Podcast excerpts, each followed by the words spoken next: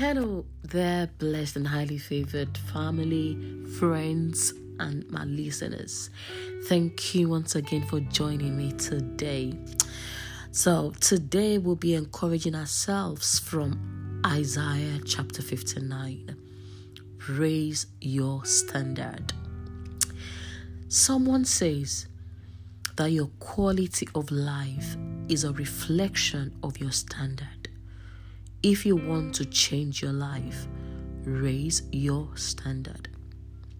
Anytime I reflect on this phrase, raise your standard, what comes to mind is Isaiah chapter 59.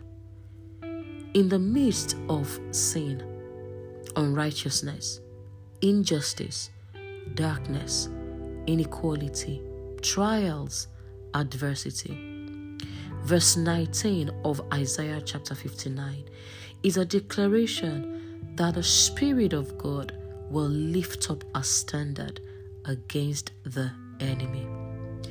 Verse 20, 20 and 21 gives more or they give more light to the standard the Spirit of the Lord shall lift up. Verse 20 and the Redeemer shall come to Zion, and unto them that turn from transgression in Jacob, saith the Lord. And verse 21 says, As for me, this is my covenant with them, saith the Lord.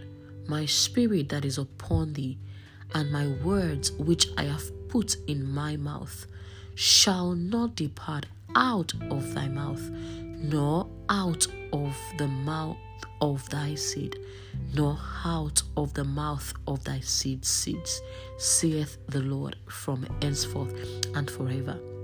Jesus has come to redeem us from sin, from unrighteousness, from darkness, from injustice, from inequality. Let's keep raising the standard of Jesus. Let's keep raising the standard of the cross to the unsaved. Let's keep raising the standard of God's light to those in darkness.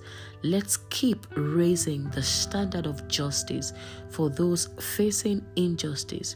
Let's keep raising the standard of love to the to, to, to the voice, becoming to the voiceless, becoming a voice for them.